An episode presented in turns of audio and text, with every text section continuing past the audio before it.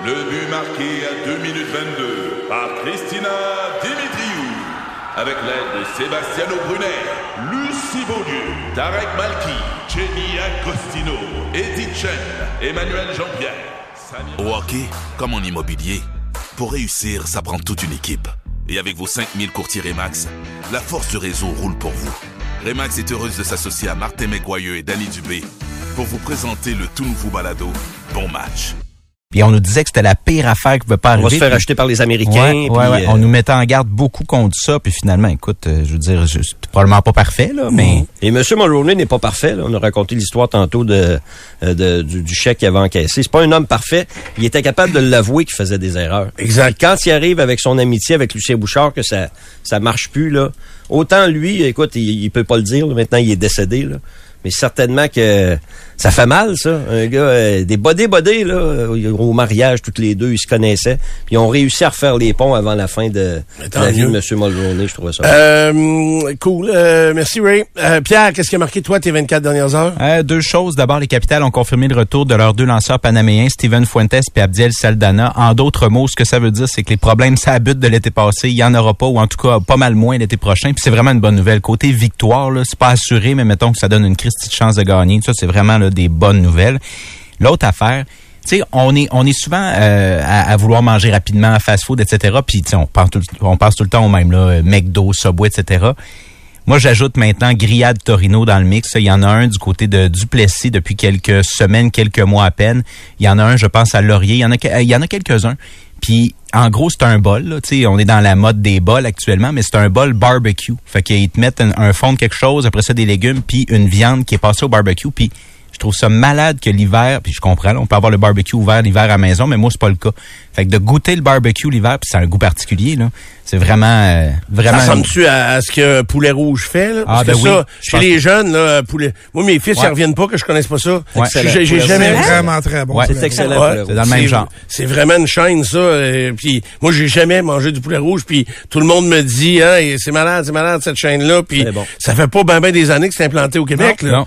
Fait que euh, Mais implanté un peu partout. euh, C'est le même genre. Là, tu choisis euh, ton fond, fait que c'est patates, euh, riz, etc. Tu choisis tes légumes, puis c'est bon, là, même s'il y a des légumes, c'est Stéphane. Puis euh, tu choisis une viande Ils après sont ça. cachés en dessous de la viande. Ils sont bien cachés, OK, c'est ça. C'est Mais des moi- dissimulés. J'aimerais ça que le poulet rouge est vraiment pignon sur rue. Tu sais, arrête d'être dans les centres d'achat parce qu'actuellement, c'est Ouais. ça. Puis des fois, j'ai le goût d'un poulet rouge, mais j'ai pas le goût d'aller me stationner euh, au centre Mais commercial. ben, Il y en a les- jeunes- un en face de Saint-François d'Assise, proche du cégep Ah ouais? Limoilou, là. OK, il est pas dans un centre d'achat? Non, il roule en bâton. OK, c'est parce que. Karen a raison. Je pensais qu'ils étaient tous dans des centres d'achat, moi. OK, fait que euh, proche du cégep, ça doit marcher certain. Parce que moi, je vois souvent les plats de poulet rouge traîner chez nous. Là. Fait que, euh, mais je pense qu'il faut qu'il y ait le chercher au centre d'achat. À Lévis, il y en a pas, euh, il y en a pas des tonnes. C'est vrai que c'est ça l'occasion que, que, que j'ai. Moi, euh, du côté du Duplessis, c'est voisin, mettons voisin du Dollarama, mettons, là, sur Duplessis. Moi, ce que je trouve hot dans la restauration, euh, vaguement, puis tu sais, je vais faire mes 24 heures tout de suite, c'est Normandin à Pintante, euh, qui là, ils ont mis une grosse affiche ouvert 24 heures. Ah, bravo. Retour des 24 heures. Puis tu sais, sur le bord de l'autoroute 20, il y a quand même le- des gens qui transitent euh, à travers la région de Québec par l'autoroute Bertrand, 20. Pierre Bertrand, il est 24 heures encore. Il Oui. est revenu 24 heures. Lui, c'était le premier. Puis là, Lévis, euh, 24 heures. Là, donc, deux le long des autoroutes euh, euh, principaux dans la région de Québec, revenus à 24 heures. Ça doit être des chiffres, pas- il n'y a pas de rentabilité là-dedans. Là. C'est juste d'offrir un service à la population, puis d'être là 24 heures, puis de, de revenir et de recréer ces habitudes-là. Parce que c'est même dur de trouver du gaz 24 heures, imaginez. Ah, c'est effrayant. On dirait qu'on est des, des villes fantômes. ouais, c'est ça. À passer 9 heures le soir, il n'y a rien à faire. Il y a rien, c'est vrai. Puis c'est ça, des fois tu, tu sais, tu y penses pas, puis là t'as besoin d'essence. Tu sais, moi des fois là, faut, faut que je me rhabille pour aller euh, aller mettre du gaz, parce que je sais que le matin à 5 heures, euh, ça sera pas ouvert. Là. Fait que c'est pas, euh, c'est pas tout le temps parfait. Euh, Karen, j'ai passé par dessus toi, je m'excuse. Ben, y a pas de problème. Écoute, euh, Elle n'est pas grande, c'est correct. c'est épouvantable rire du physique des gens de même. hein? Ouais.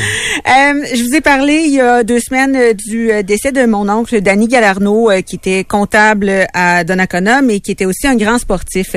Et euh, hier, j'ai vu que la course du maire de Donnacona, qui aura lieu le 2 juin prochain, euh, ben, ils ont décidé de lui rendre hommage. C'est plus Denis Denis, là, le maire de Donnacona. Non, c'est Jean-Claude Léveillé. Donc, ils ont décidé de rendre hommage à mon oncle Danny en mettant ses initiales sur le chandail point officiel du de, de, la course du maire. donc, je trouvais ça beau, là, le l'espadrille avec les ailes et le D.G. c'est ça, j'étais bien fière de ça. Bon, c'est cool ça. Donc, on rend hommage euh, à cet homme-là. Ça me fait penser, euh, dans le monde du sport, en fin de semaine, il faudrait que je fouille pour le retrouver. Là. Il y a à, Charlebourg, en fin de semaine, oui, proche de chez vous, euh, je vais juste écrire, voir, pas essayer de le retrouver.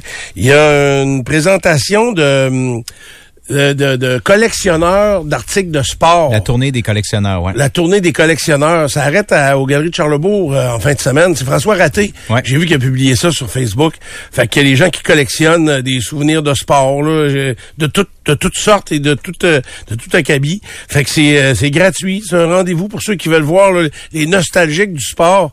Euh, ça peut être quelque chose. Vous voulez voir tous les artefacts que les, parce que les Nordiques ont déjà existé. Là. Fait que... bientôt 30 ans qui ont quitté. Ça va, ça va, ça va vite. Hein? Alors, euh, c'est là que ça fait des souvenirs. Alors, il y a une exposition de ça euh, cette fin de semaine aux Galeries de Charlebourg. Bon, ben voilà, on est lancé, on vient dans un instant.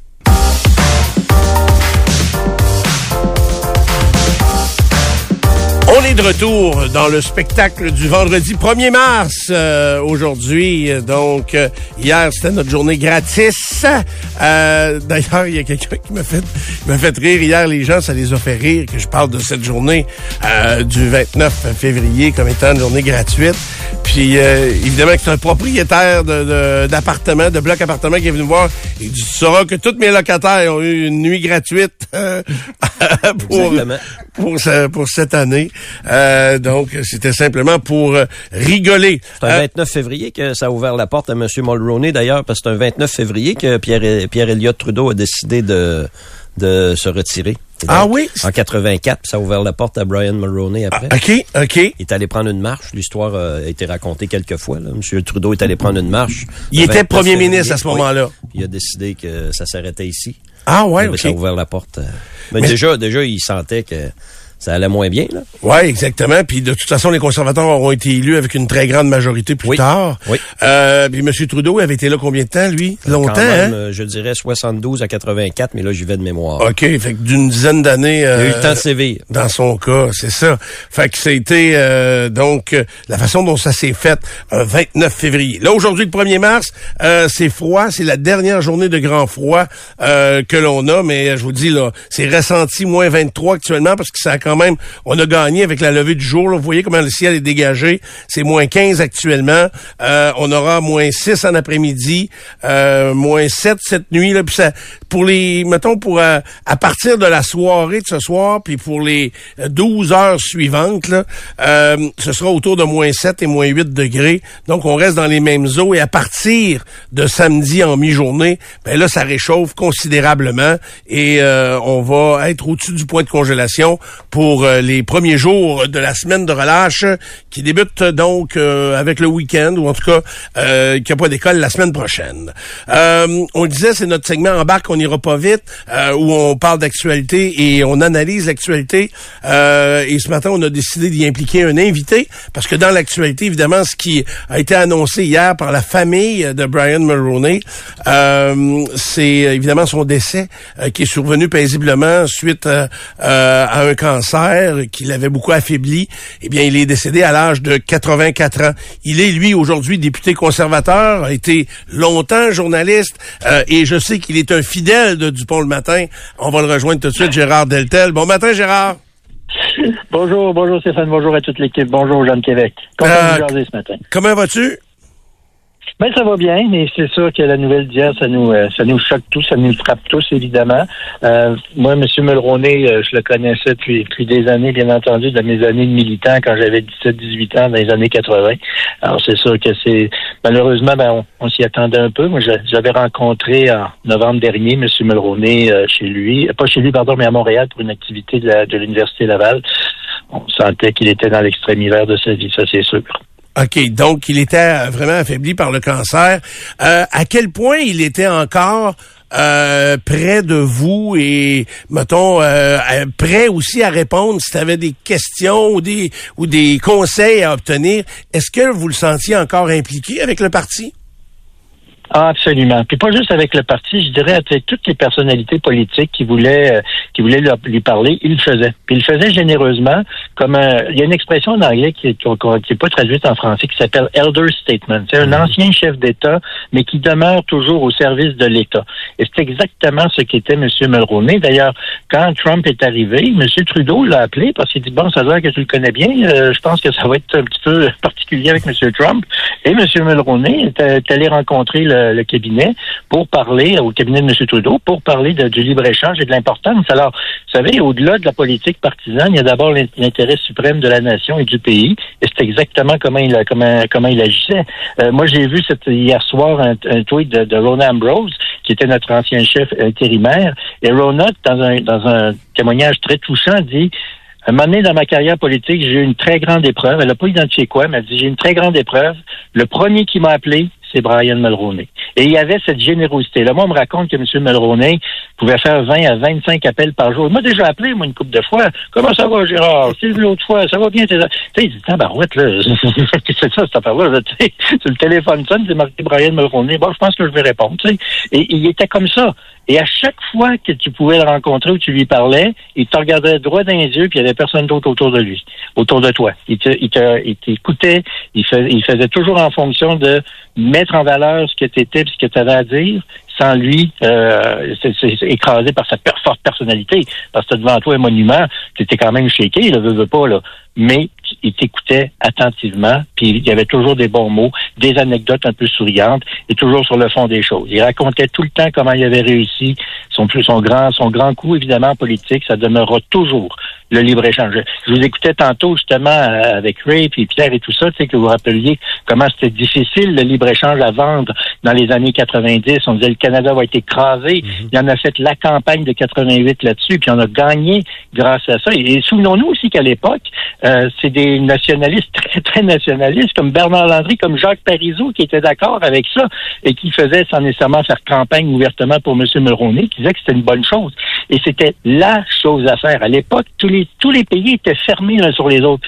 Mulroney est arrivé en disant, il faut, avec, avec avec notre population, on est conscrit dans un petit marché. Il faut ouvrir notre marché sur le monde. Mais c'était la première entente de libre-échange. Aujourd'hui, on est, on le pays au monde qui a le plus d'ententes de libre-échange. Il y a plus d'une quarantaine euh, de pays, de, de pays. Et ça, c'est, on doit à M. Mulroney. Que serait l'économie du Canada sans le libre-échange? Oubliez ça. Ben c'est c'est impressionnant parce qu'il y a deux dossiers qui m'apparaissent aujourd'hui quand on regarde ça, on trouve que c'était d'un naturel et d'une importance euh, qui semblait évidente, soit le libre échange et également euh, le combat à l'apartheid. Mais de- au moment où ces deux choses-là se produisent, euh, il y a peu de gens qui qui endossent Mulroney dans ces deux euh, dans ces deux démarches-là. Et pourtant aujourd'hui, c'est dur à croire que l'Angleterre, par exemple, était contre l'apartheid, et- était pour l'apartheid plutôt, puis qu'il défendait ce, ce régime-là. C'est vraiment aujourd'hui, c'est complètement l'histoire aura dit, ben, M. Mulroney avait raison dans les deux cas.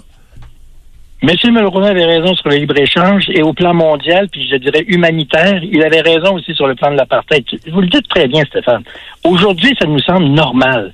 Mais rappelons-nous, il y a 30-40 ans, comment ça chiquait la planète entière, cette histoire-là, et comment des amis intimes, proches politiquement parlant et personnellement de M. Mulroney, comme Ronald Reagan, comme Margaret Thatcher, étaient farouchement opposés à, à- au fait qu'il fallait euh, arrêter euh, l'apartheid en, en Afrique du Sud. M. Mulroney, lui, s'est tenu debout devant ça. Et il avait raison. Pourquoi? Parce que c'était une question humanitaire auquel il croyait. Comme lui le disait tantôt, c'était une question de conviction. Et il avait la conviction profonde que c'était la chose à faire et il l'a fait patiemment. Mais sa force à Brian, c'était quoi?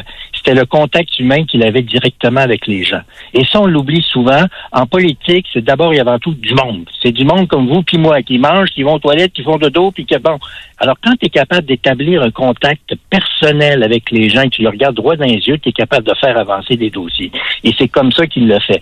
Bon, il y en a qui disent que aussi l'arme secrète de M. Mulroney là-dedans, c'était Sa Majesté la Reine Élisabeth II qui était d'accord avec lui. Ça n'a jamais été prouvé, mais c'est sûr que euh, ça l'air que la Reine avait dit continue, tu fais bien ça, il faut continuer sur ce, projet-là. Ça aussi, ça, motivait un petit peu. Mais, mais vous savez, ultimement, l'histoire de l'humanité a changé avec cette histoire-là. C'était un des derniers endroits au monde où un pays peut vraiment remarqué comme l'Afrique du Sud vivait avec cette tâche épouvantable humanitaire, eh bien, c'est M. Mulroney, avec à l'époque l'appui le concours son ministre des Affaires étrangères, Joe Clark, qui avait initié bien des choses lui aussi, en faisant en sorte que là, ben, on a vécu dans le 20, 20e et 21e siècle et on a mis de côté ce racisme de bas étage qui malheureusement marquait euh, encore notre monde à ce moment-là. Est-ce que euh, quand il a enlevé sa cravate là, avec, euh, je sais pas, peut-être avec sa famille ou avec les gens du bureau, les gens qui ont travaillé pour lui, parce que un les homme de famille, je pense, que c'est un homme de famille. Ben, moi aussi, je pense beaucoup. Ben oui. On a entendu parler de sa fille à un moment donné qui voulait peut-être faire de la politique. Comment il était dans ces dans ces situations-là? Ben, il était le même homme qu'on voit tout le temps. C'est ça là, une des forces de M. Mulroney, c'est que tant au plan personnel qu'au plan public, c'était le même homme. Un homme charmant, un homme attachant, un homme chaleureux, qui mettait beaucoup plus d'emphase sur ce que les gens avaient à dire que ce que lui avait à dire. Puis ça, c'est rare en politique, mais lui, il avait ce talent-là, comme je disais tantôt. Quand il le rencontrait, qui pensait que tu étais tout seul au monde, tellement il était, il était prenant dans son regard puis dans son intérêt qu'il pouvait avoir. Alors oui, il y avait ça, puis la famille, vous en parlez, puis, euh, puis Ray vient juste de le dire en effet, il y avait quatre enfants, quatre magnifiques enfants qui ont réussi des carrières formidables et publiques et privées, et euh, tous les tous les Noëls, on recevait une je recevais, puis j'étais pas tout seul, là, on devait être quelques milliers à travers le pays à recevoir ça, la carte de Noël, mais là, il fallait voir la dernière carte, à peu près, ils sont à peu près 55, sa photo. C'était devenu père, grand-père, arrière-grand-père, puis il était tellement chaleureux envers ses enfants, puis il fallait voir les enfants quand il, quand il était avec lui. Et c'est parce que, évidemment, en politique, oui, c'est important, mais qui se reste à la fin de la politique, c'est ta, vie familiale. Et si tu malheureusement, tu n'as pas mis de côté, tu as mis de côté ta famille pendant pour faire de la politique, ben ta famille va s'en souvenir et les, cicatrices vont rester longtemps. Et malgré justement les, les hauts et les bas de la, et le roller coaster et les, les montagnes russes d'une vie politique, il avait toujours la famille à cœur et il le disait tout le temps. Pensez toujours à votre famille. Il n'y a rien de plus important que ça dans la vie, c'est ça qui va vous rester après votre engagement politique. Et, et ces enfants, malgré toutes les tornades que la vie politique peut amener, avec le nom Mulroney, tu comprends que n'importe qui qui porte le nom Mulroney, première affaire, tu penses, hey, es-tu dans la famille à Brian, toi, là? Alors, évidemment, oui. Et c'est, et c'est ça qui faisait que la famille était extraordinairement soudée. Rien de plus important que la famille euh, dans, dans la vie. Il y a euh, une image qui m'a frappé hier et ça se passait à Québec. Euh, je peux pas. Est-ce que c'était au Palais Montcalm ou au... Je me souviens pas. il ah, avait ben chanté. Au Grand Théâtre. Au Grand Théâtre. C'était au Grand Théâtre. Ok. Est-ce que tu étais là? Le 17, ben, le 17 mars 1985, le Shamrock Summit, le sommet des Irlandais, monsieur. Ah, ça, c'était quelque chose. Non, j'étais pas là, j'étais à la TV, mais je regardais. Oh, mais il m'a conté quelque chose avant par rapport à ça. Alors, c'était le, le, le, Shamrock Summit, le sommet des Irlandais, la première rencontre officielle au Canada entre le premier ministre et le chef d'État américain Ronald Reagan, deux Irlandais, et le, premier ministre avait décidé de faire ça à Québec, la journée de la, de la fête des Irlandais.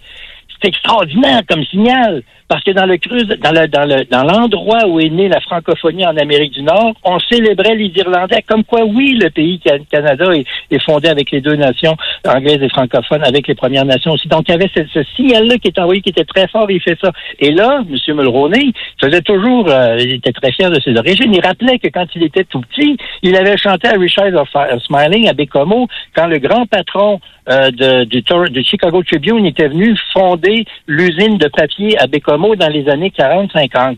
Et c'est pour ça que son père, qui était électricien, était allé, parti de Sainte-Catherine-la-Jacques-Cartier, est allé s'établir à Bécomo. C'est pour ça que M. Mulroney, c'est, comme il disait si bien, je suis le petit gars de Bécomo. Hmm. Bon, enfin. est-ce, qu'il est né là-bas ou il est né ici à Sainte-Catherine? Oui. Il est, né, il est né à, il est né à Bécomo. il est né à Bécomo. Et là, et là, donc, il a fait, il a fait la fête à la, au Grand Théâtre. Et puis, c'était une grande fête avec plein de choses, puis plein de chanteurs, puis tout ça. Et puis là, ils se sont mis à chanter à Richard Smiling. Et là, ils descendent de la, de la corbeille où ils étaient, puis ils s'en vont sur le, plateau pour euh, rejoindre tous les artistes qui étaient là. Alors, M. Mulroney, M. Reagan, les dames qui étaient là, tu se par la main. Et puis là, ils chantaient à Richard of Smiling avec tout le monde. Puis là, un moment donné, la musique arrête et la, la cantatrice qui était là passe le à Brian, puis Brian se met à chanter And when Irish eyes are smiling, Et c'est comme ça qu'il venait à chanter tout seul. Il l'avait pas dit à personne. Quand Reagan est là, il le regarde à côté. Il fait là, toi! Puis il finit à chanter. Là, il était content, la patte en l'air comme le bonhomme carnaval. Il était heureux. Écoute, c'était le, sommet du bonheur pour Brian Mulroney. À Québec, où il a étudié le droit, dans le, le, le, le, le fort de, la, de la francophonie en Amérique du Nord, et il chante à Richard Smiling avec le président des États-Unis. Wow! Mais les bien-pensants à Toronto, disaient, pouf, pouf, pouf, regarde ça, toi. Il va chanter le Irish Eyes of Smiling avec le président américain. C'est que le honte, puis tout ça. Et Brian, il racontait tout le temps. Il disait toujours ça. Hey, je les ai envoyés dans les fers, moi, avec cette gang de ce matin à Toronto. Il était, il était bon. Ah, il était bon. Ouais, ça, ce que je voulais vous raconter, c'est que le matin, ce- ce- cet après-midi-là, quand il est arrivé à l'aéroport Jean Lesage, Bibi était là. Moi, j'étais là à l'aéroport. Mais j'étais pas tout seul. J'avais amené un de mes amis avec moi. Ici devant, le journaliste Stéphane Turcot. Mon vieux chum! Ah, Stéphane, on se connaît depuis 50 ans, OK? C'est mon vieux chum, Stéphane. Alors, il y avait 200 personnes qui étaient à l'aéroport, et Stéphane et moi, on était là. Bon, j'étais énervé comme c'est pas possible, tu comprends? Brian est là, le premier, le, Reagan est là, puis on était des gros, gros fans de- des deux, mettons. Et là, Stéphane, il avait amené, il avait amené deux petits drapeaux, drapeau Canada, le drapeau des États-Unis, des petits drapeaux. Alors, on est dans la foule, et puis là, ben, dans il y avait à peu près 200 personnes dans l'estrade, et là, Mulroney fait son discours, M. Reagan fait son discours, et une fois que le discours finit, évidemment, tout le monde se lève, puis on applaudit. Ah, Stéphane, il a ses petits drapeaux. Et Stéphane, il fait, il fait aller les drapeaux. Et là, mon, la foule, il regardait la foule, et là, Mulroney nous voit. Alors, il dit à Reagan, ou il fait signe à Reagan, ça, ça se voit à TV, ça, là, là. Il dit à Reagan, There, look at that. Il, pointe en notre direction. Reagan nous regarde. Il hoche du bonnet, puis nous salue. Stéphane, moi, on capote. Mais attention, à la TV, on passe de, on passe de Reagan qui est venu regarder et qui fait un petit hoche du bonnet. Puis après ça, boum, on passe à quoi? À l'image de la foule. Puis qui on voit? Stéphane puis moi. On est tous contents. Puis là, je suis là à côté, puis je dis à Stéphane, je dis, hey, il nous a regardé, il nous a dit bonjour. Il dit, oui, oui, c'est ça. Eh non, mais c'est tellement émouvant, mon homme, là. Hey, t'as-tu encore la cassette de ça? Euh, ça a l'air que ça existe encore, oui. J'essaie de... J'ai pensé hier, et j'ai trouvé ce serait le fun que je retrouve ça. Mais tu sais, le problème, c'est parce que c'est des cassettes VHS. Hein. C'est ça. Tu prends avec ton, ton vidéo VHS, puis tu le remets dans ta machine, c'est fini. là. Ta machine elle, existe pour 30, 30 secondes à peu près. Mais oui, oui, ce que je vous dis là, c'est c'est vrai. là. Oui, sais, oui. En plus, Stéphane, il, était arrivé avec un gendarme jaune. Fait que, euh, disons qu'on le voyait de loin. Mais c'était- non, c'était vraiment, c'était vraiment un beau souvenir. Gérard, on disait tantôt que c'était dans la dernière euh, génération de politiciens de cette envergure. Euh, Qu'est-ce que tu penses qui rend difficile euh, aux politiciens d'aujourd'hui d'avoir ce type d'envergure? Alors, c'est sûr que ça. Chaque, chaque génération a ses héros, chaque génération a ses défis. Pourquoi je dis ça? C'est parce que, oui, en effet, M. Mulroney avait son style qui, qui lui était propre et qui était complètement différent du style de Diefenbaker. Le parti conservateur de Brian, c'était pas le parti conservateur de, de M. Diefenbaker. Pourtant, les deux sont des personnages très importants dans l'histoire. Au même titre que le parti conservateur de Stephen Harper, c'était pas le même parti conservateur. Et c'est normal. Le parti le parti libéral de Justin Trudeau, c'est pas le parti libéral de Paul Martin. Et ça fait partie de l'évolution des choses pour les bonnes et les mauvaises raisons. Je ferai pas de politique partisane aujourd'hui, mais c'est normal que ça, que ça, que ça change et c'est le style du leader qui va imprimer ça. Monsieur Mulroney avait cette ce talent extraordinaire, comme je le disais tantôt, que ce soit dans des situations très intimes, là, de ce que moi j'appelle les activités de paroisse de fin de semaine, des soupers spaghettis, il était très à l'aise, comme il est extrêmement à l'aise dans des situations très formelles, que ce soit à l'ONU, que ce soit à la Maison-Blanche, à l'Élysée, ou dans des discours vraiment importants. Il avait cette stature-là de pouvoir changer radicalement. Alors, il avait le même style, la même approche, mais il avait la, la stature du chef d'État comme la stature du bon politicien qui rencontre le monde dans ses activités les fins de semaine. Et, et, et ça dans les deux langues et ça dans les deux dans les deux cultures. Il était parfaitement bilingue, il était parfaitement biculturel aussi, M. Mulroney. Ça fait partie de sa de sa force et de sa puissance. Euh, moi, je disais tout le temps, M. Mulroney, ben, je disais tout le temps, pas que je lui parlais tous les jours, mais je me suis une fois lui avoir dit, je dis, vous savez que vous, vous êtes le pire ennemi de tous ceux qui rêvent un jour de diriger un parti. Parce que dès qu'on se compare à vous, on se trouve pas bon. Parce qu'il avait vraiment toutes les qualités pour faire, pour faire ça. Alors, c'est sûr que ça, il avait son style, il avait son, il avait son approche à l'époque, et c'est comme ça que ça fonctionnait. Une belle image, moi, qui me revient à l'esprit, c'est qu'à un moment donné, on voit M. Mulroney euh, au bureau à la chambre, à la, à la, chambre des communes, dans le Parlement, pas à, la, pas à la chambre des communes, mais dans son bureau au Parlement, et il y a euh, Ed Broadman qui est là, et il y a John Turner qui est là, veste mise de côté, cravate un peu défaite, et il jasait c'était son approche à M. Mulroney de faire ça. Monsieur, euh, Turner avait cette approche-là également. Puis M. Broadbent aussi. C'est même une certaine conjugaison de, de facteurs qui faisait, qui faisait que, que ça pouvait se faire. Mais il faut d'abord, ça fait en politique, la pire chose à faire, c'est de jouer un rôle. Il faut toujours être soi-même. Parce que si par malheur le politicien joue un rôle, tôt ou tard, tôt ou tard, le masque va tomber, puis le maquillage va dégouliner, puis va apparaître dans toute sa laideur le visage de la vérité. Alors il faut que tu restes toi-même. Et Brian était lui-même, mais son lui-même faisant en sorte qu'il avait toutes les qualités nécessaires pour être un grand chef et un grand homme d'État, ce qu'il a été. Gérard, il a quand même reçu pas mal d'hommages depuis hier. Euh, Es-tu content? Je pense que les gens euh, reconnaissent ce que M. Mulroney a fait, on pourrait dire ça, présentement.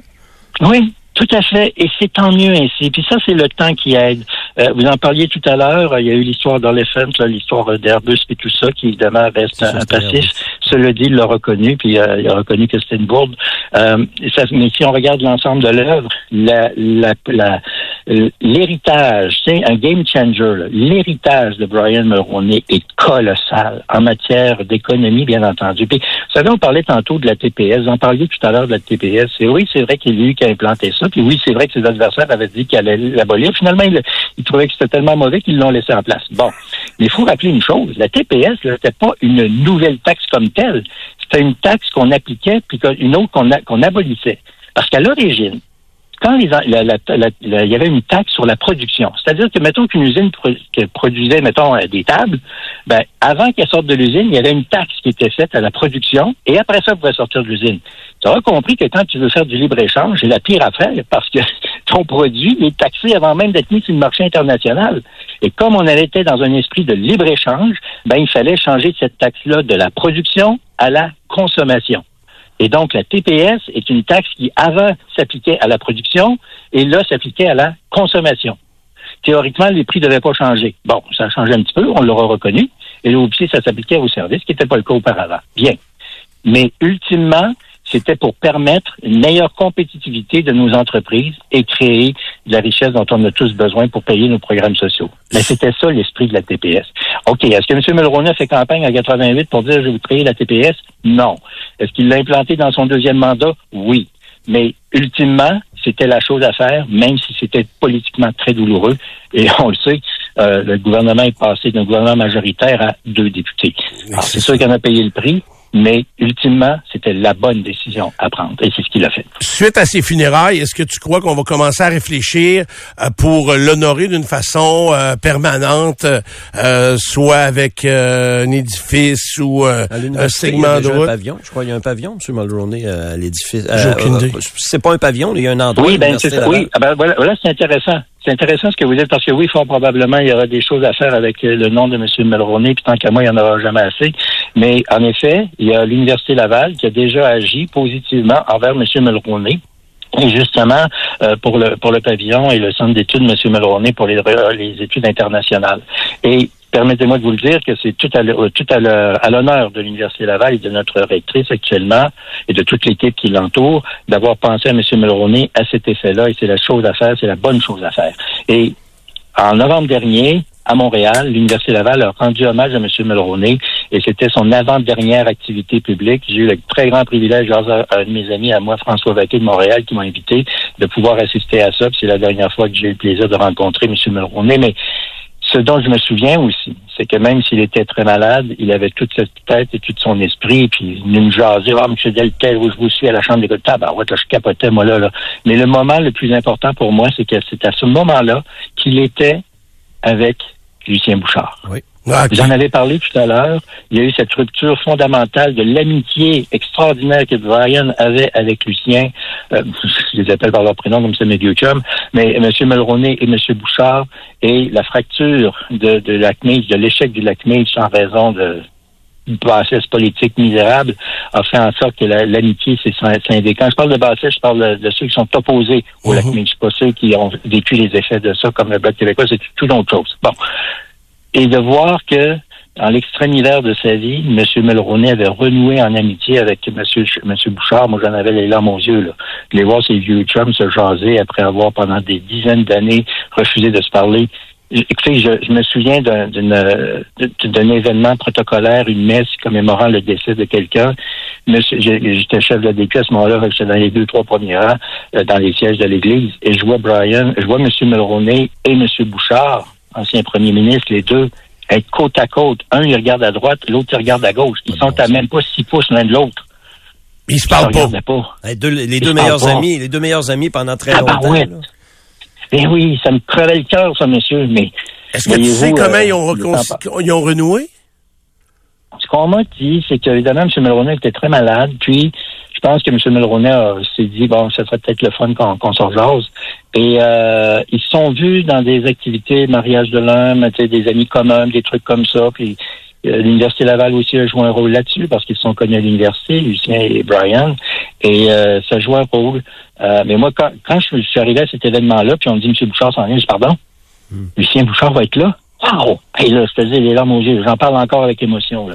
Euh. Gérard, c'est, écoute, fait plus de 20 minutes qu'on, qu'on se parle ce matin et qu'on écoute tes histoires qui sont extraordinaires.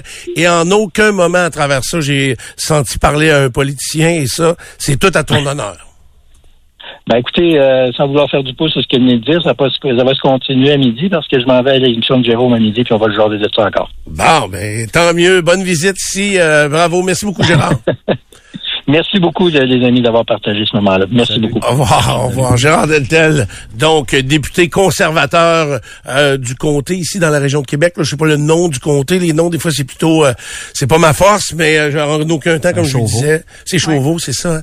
Euh, J'avais l'impression de parler à un politicien. Donc, vous l'aurez en studio live ce midi euh, avec euh, Trudeau Landry. Son père, Brian Mulroney, habitait Shannon avant de déménager à Bécomo. OK, ouais, ben il a parlé de Sainte-Catherine, la Jacques-Cartier, ce secteur-là, là, il restait dans ce coin-là.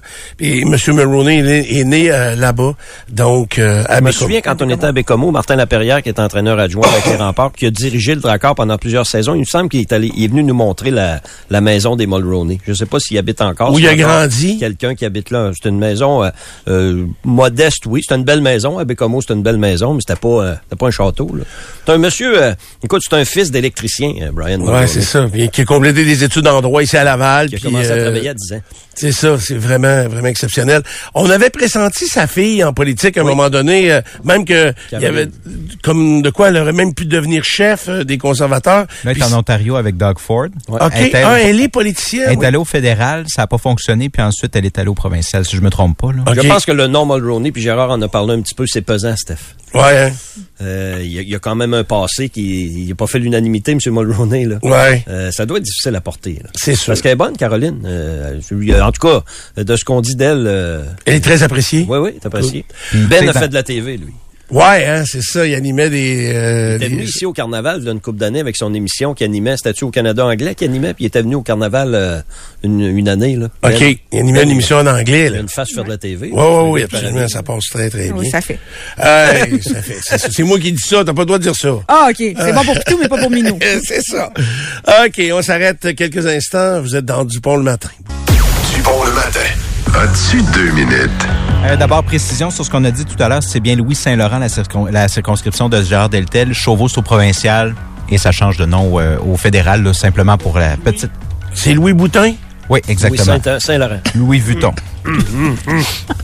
Opération scandaleux. On a donné un bon coup et ce n'est pas terminé, on dit les corps policiers de concert. Hier, donc, ils étaient au moins quatre à avoir la le même message à avancer. La Sûreté du Québec, la Police de Québec, la Police de Lévis, la Police de Saguenay.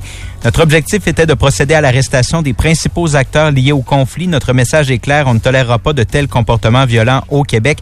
Et ça, c'est Michel Patnaud, le directeur des enquêtes criminelles à la Sûreté du Québec, qui a fait cette déclaration-là.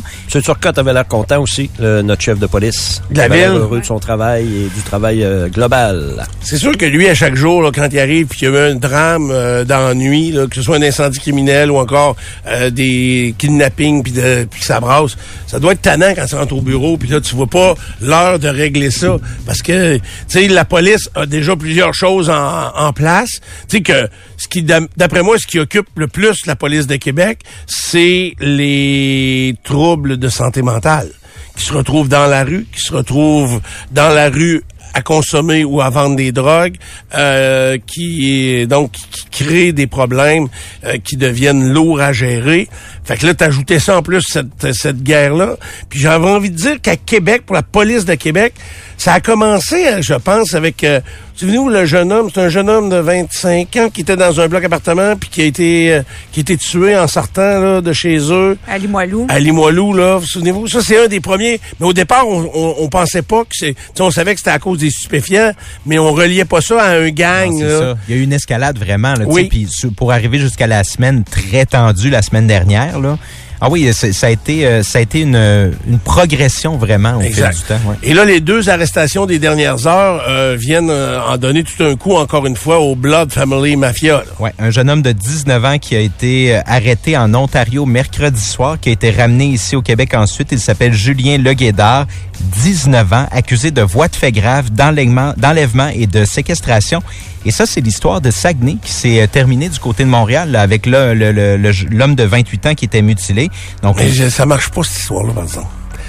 Euh, l'as-tu vu? As-tu vu une photo de ce gars-là, le Guédard? un kid.